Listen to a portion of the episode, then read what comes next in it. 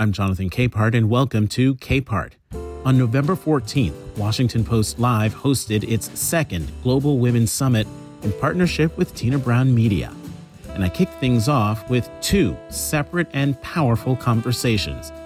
Tzipi Livni, former Israeli foreign minister and former vice prime minister. There is no equivalency uh, between terrorist organization that is looking for women and children and babies to kill and to torture and between uh, the army of a democracy like Israel that is acting against terror and trying to avoid civil casualties. International award winning journalist Rula Jebreal. We're seeing a, a total obliteration of Gaza. It is, you know, erase not only the 30,000 Hamas militant, but this is a war we can see that Israel is looking at all Gazans 2.2 million people as target. One Israeli, one Palestinian, each woman speaking with authority on the Israel Hamas war from their respective vantage points. Two conversations you don't want to miss, and they start now. The front pages of today's Washington Post, New York Times, and Wall Street Journal have stories about the heavy fighting near Al Shifa, Gaza's largest hospital. Here's the Post's reporting, and I quote is Israel maintains Hamas fighters are operating out of buildings designated for humanitarian purposes, including medical facilities, schools, and mosques. Doctors, first responders, and the few aid workers still left in the area have denied giving cover to militants and are pleading with the international community for a ceasefire. Now, Minister Livni, Israel has a right to defend itself, but how does it do so without incurring massive Palestinian casualties? According to the Palestinian uh, Health Ministry, more than 11,000 people have been killed since the war began. At first, I would like to uh, share a bit what happened uh, in uh, October 7, the massacre, uh, because we're speaking about women here and women were killed, uh, gang raped, um, tortured before killing them. Women were raped. Uh, I think that this week, uh, one of uh, the women that was kidnapped gave birth to a baby. This is uh, the assumption. And we have a mother of and with a nine month year, nine month old baby. So this is what happened to them on October 7. Now let's speak about what's happening in Gaza now. First, there is no equivalency uh, between terrorist organization that is looking for women and children and babies to kill and to torture, and between uh, the army of a democracy like Israel that is acting against terror and trying to avoid civil casualties. I was also in the security cabinet in Israel before as the justice minister, foreign minister, and we are acting in accordance to the international law. I'm not sure whether you saw what uh, the IDF spokesperson showed yesterday from another hospital uh, in Gaza, where they uh, hide some, uh, probably some of the uh, people that they uh, hijack from Israel uh, all the population uh, is asked by Israel to leave the places before we attack these places. Uh, Hamas is using these uh, civilians and ask them to stay while we are asking them to leave. We are trying to cooperate with the hospital management and asking them to evacuate the hospital if we need to do something within these places, not because we want to attack civilians, not at all we are trying to avoid it. But since Hamas is using these hospitals, and since Hamas built underneath this, uh, underneath Gaza Strip, uh, uh, the entire city uh, that they are using for terror, there is no other alternative, unfortunately. And during war, there are, unfortunately, there are also civil casualties. But you never, there is no democratic system where you compare, uh, according to legal systems, that murdered deliberately and somebody that killed, unfortunately, somebody by mistake. I mean, the grief of the families is the same. But from a moral perspective, from a legal perspective, it's completely different. Minister Livni, let me get you on uh, another breaking news thing. In the Washington Post today, Washington Post opinion writer David Ignatius reports in his column that went online yesterday and is in the paper today, quote, Israel and Hamas are close to a hostage deal that would free most of the Israeli women and children who were kidnapped on October 7th. According to a high-ranking Israeli official, the agreement could be announced within days if final details are resolved, he said. Um, do you have any information on that? And it, it, it is that a realistic possibility? First, I hope so. Uh, since October 7, there is no one day that I'm not thinking about those that were taken. Uh, we meet their families. You know, Israel is a small country, and each and one of us knows somebody was uh, ejected or killed during uh, uh, this attack. Uh, and frankly, when there is a demand from Israel to act in accordance to humanitarian law, and these kidnapped are not seeing uh, Red Cross representatives, I think that they should be released no matter what. Hamas is not doing so. I hope that the deal will uh, uh, will be signed. Uh, but yet, as far as my understanding goes, it's not uh, about releasing all of the hostages, but just uh, a few dozens, and that's so this is just part of the goal of, of the operation. Yeah. Right. David goes on to report that um, uh, Israel wants all of uh, of all 100 women and children taken from Israel to be to be released. Minister Livni, you've you've said the war in Gaza is not just about October 7th, the October 7th attack on Israel, but many people, including President Biden, has called the attack quote Israel's 9/11. Talk about the emotional and psychological impact this terrorist attack has had on the Israeli people? Well, frankly, we are in a national dilemma. Uh, Israel is a strong country, but yet uh, we discovered that uh, we are very vulnerable. As I said before, each one of us knows somebody who was killed, injured, kidnapped. Uh, some of us also saw the pictures, the videos that Israel does not release until now uh, it's it's horrific. Uh, you cannot sleep at night after uh, seeing these kind of atrocities. I think the Secretary Blinken uh, shared with the Congress some of what happened there. Uh, but yet, uh, you know, I'm used to, oh, to, to, to be in a war zone since I was born in Israel. I'm old enough to remember the Six Days Wars and Yom Kippur War and the Intifada where buses exploded uh, with suicide bombers, but this is completely different. And uh, we have no other option but to eliminate Hamas because you know that we've tried everything. Uh, I supported the disengagement from Gaza. Uh, Israel dismantled all the settlements from Gaza. We, are, we uprooted uh, uh our army. Uh, for 20 years, there is no one Israeli soldier or one settlement in Gaza Strip. And we were thinking about the Palestinians building greenhouses, but yet we got a green flag of Hamas on our souls in, in, in response. We had rounds of operation trying to, to uh, act against them, hoping to uh, gain deterrence or reach ceasefire understandings of ceasefire, but it never uh, uh it never succeeded for uh, more than a few years. So now uh, um, I think that the entire, inter- not the entire, but the US leadership and other leaders understand that the only option uh, to achieve peace, hopefully, in the future between Israel and the Palestinians, getting uh, Hamas and not let them continue and control the Palestinians and uh, harm uh, Israel as they did before.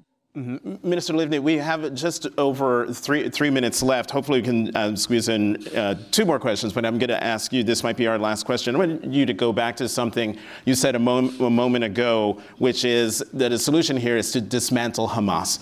And what do you say to those who believe you can't completely eradicate Hamas because Hamas is more than a militant group in Gaza, but an idea that lives in various parts of the world? So let's think about what is the idea? The idea is are Jews or not to accept the right of Israel to exist in the region. Ham- the Hamas idea, this jihadist idea, is not legitimate. And therefore, it's not about the Israeli Palestinian conflict. I negotiated peace with the Palestinians. They have legitimate national aspiration, but this is not Hamas because Hamas represents religious jihadist ideology. And therefore, this is step one. Hopefully, in the future, we can create also different education, a better understanding by the Palestinians that Israel is not uh, the enemy or that uh, what Hamas did to them is also unacceptable. So it will take time. I'm not saying that this is going to happen just uh, the day after uh, war, but we need to start from something. And Hamas is an obstacle for peace, and Hamas is an obstacle also for the Palestinian uh, to live a better life in Gaza Strip. Um, we have about 90 seconds left, and of course, I'm going to ask you a complicated question. Um, um, many officials, uh, elected officials uh, in um, the Israeli government, have, have taken personal responsibility for what happened on October 7th. Notably, noticeably absent from that is Israeli Prime Minister Benjamin Netanyahu taking personal responsibility. Why has he not been more forthrightly, more forthright in taking responsibility for the failures and shortcomings that have been reported? We are during, we are so I don't want to enter to criticize my own uh, prime minister, but yet I'm his political opponent. He shouldn't stay, and I believe that he would not stay as a prime minister after the war we deserve a better leadership. And on that, we will end. we will end there. Tzipi Livni, former Israeli Foreign Minister and former Vice Prime Minister, thank you so much for joining us this morning. Thank you. Okay, I'm not the only one who didn't see that coming. Um, In all seriousness, since Israel began its ground operations on October 27th, Gaza has faced frequent disruptions in communications and near total blackouts. Hospitals struggle to report their conditions, and humanitarian agencies are worried about their medical staff. Joining us now, international award winning journalist Rula Jebreal. Rula, welcome. Thank you for joining us this morning. Thank you, Jonathan. And I'm really sorry not to be able to be there in person. However, I was advised to, due to my safety, to avoid being in Washington, D.C. today. It's tragic that voices who've been advocating for equal rights, democracy, and freedom for all are today intimidated. But I won't be silenced or intimidated. Well, Rula, for you, uh, what's happening is, is personal. Uh, you were raised in an orphanage in East Jerusalem, and you still have family and loved ones in Israel, Jerusalem, and the West Bank. How are they doing, and what are they telling you? Well, my, as I said, as you said, I was raised in an orphanage in East Jerusalem, but the women who built that orphanage were the women who rescued survivors from a village that was destroyed in 1948, that was called Al Nakba, or our catastrophe as Palestinians, where entire villages, hundreds were wiped out, and 700,000 were forcefully expelled, ethnically cleansed. Those women always told us that this can happen again. I thought it was trauma and their pain speaking for them. However, when I see Israeli ministers invoking on national television a second Nakba for Gaza. I fear that the war on Gaza is not only a war on Hamas, but it's a war on civilians. Um, Rula, you've said the events of October 7th can be traced back to a deal um, Israeli Prime Minister Benjamin Netanyahu made back in 2006 with Hamas in a prisoner exchange. Explain that. Well, actually, it was Tina Brown, who is there today, who sent me in 2010 to interview Yaakov Perry, who was who was the head of uh, Shin Bet uh, or the FBI of Israel. And in that famous interview, he always said that the main strategy of Bibi Netanyahu and his far right coalition is to strengthen Hamas in order to thwart the establishment of a Palestinian state. Bibi Netanyahu said the same thing. His minister of finance, Smotrich, said it that Hamas is an asset and the Palestinian Authority. So we could see through decades after decade the same coalition that incited against Prime Minister Rabin, who was killed simply because he talked to the Palestinians, treated them as human being, and cut a deal with them, a political deal. He was assassinated. With it, what was assassinated, the idea that you can end Palestinian subjugation and give concede to the Palestinian a piece of territory that they can build a state on. Today, those same forces are telling us that the only way Israel can feel safe if Palestinians don't exist. And this is not only dangerous for Palestinians, for Israelis and Americans. Really, you just heard, Prime, uh, uh, heard Minister Livni. She says this war is not just about what happened on October 7th. Uh, as a journalist, you've covered four wars in Gaza. What makes this one different? I also covered the Gaza, uh, apologies, Israel war in Lebanon 2006. What is much more different this time that we have the, the idea that we need to destroy Palestinians is now becoming mainstream. Not only on the right, you have the president himself. It's, it's Herzog who says that Palestinians, there's no innocent civilians. In one month, we've seen 12,000 people killed, apologies, 11, of which 5,000 uh, children. This is the same amount of people who are killed in Ukraine in one year. We're seeing a, a total obliteration of Gaza. It reminds me of, of a war correspondent of what I saw in Grozny, what Putin did, and also what Assad did in Aleppo. It is, you know, erase not only the 30,000 Hamas militant, but this is a war we can see that Israel is looking at all Gazans, 2.2 million people, as target.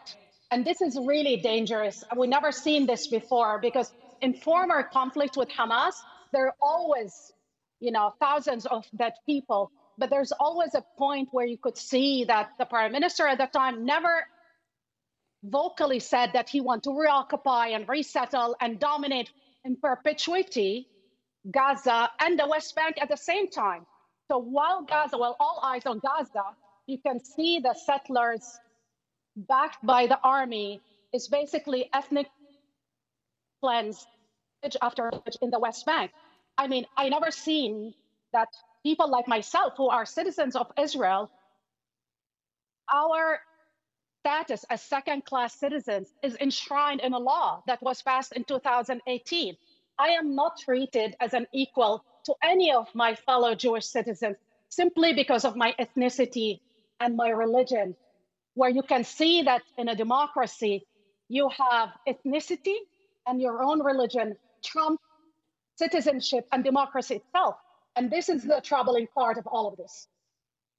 Roulette, let me get you um, you've used some you, have used some words, some language um, that are, and I understand where you're coming from. That are pretty hot button. And what I'm, I'm, are you saying that the official policy of the Israeli government is ethnic cleansing, is the eradication uh, of the Palestinian people, that that is the official policy of Israel?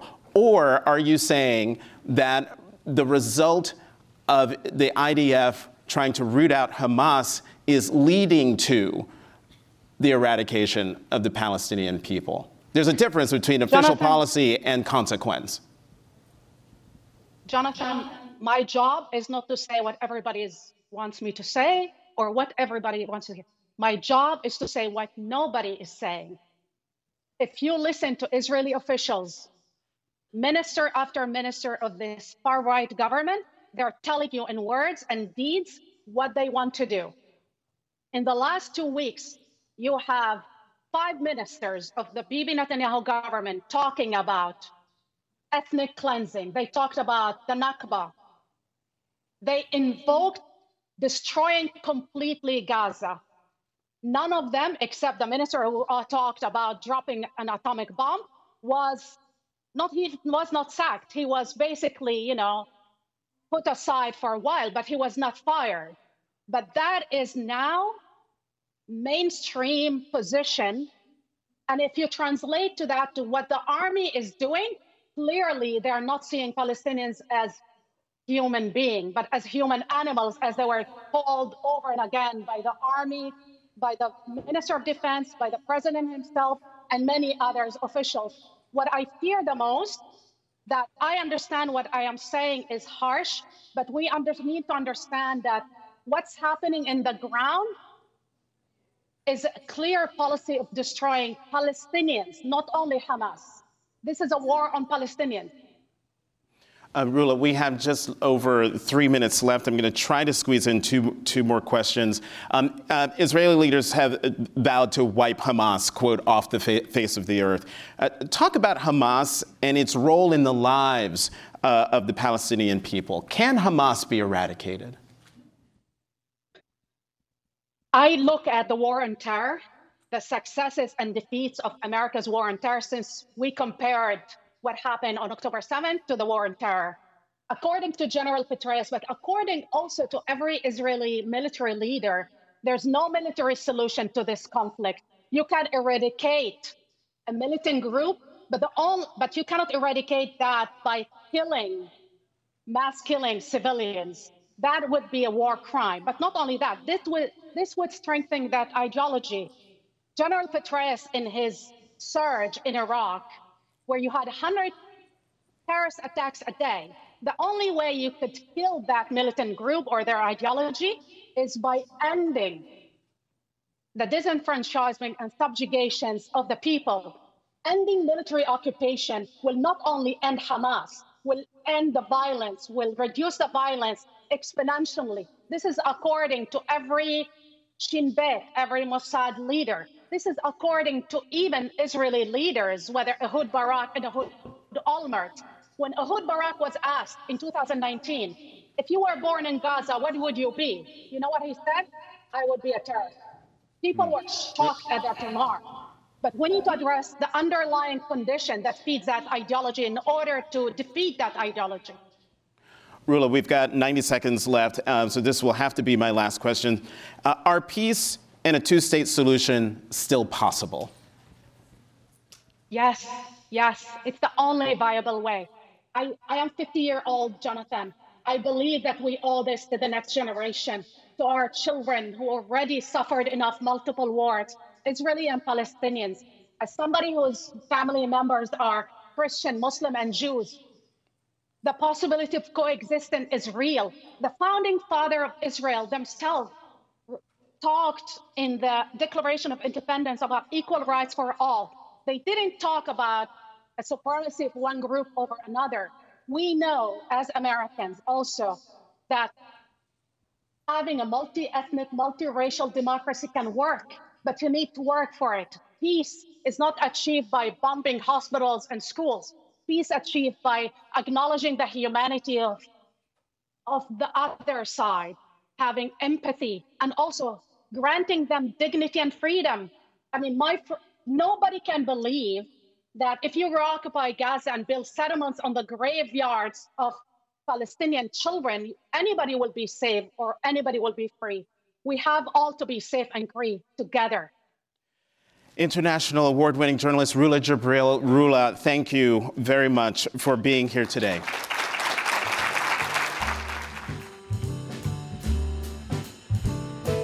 Thanks for listening to Capehart.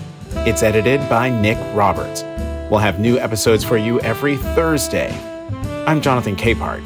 You can find me on Twitter at CapehartJ.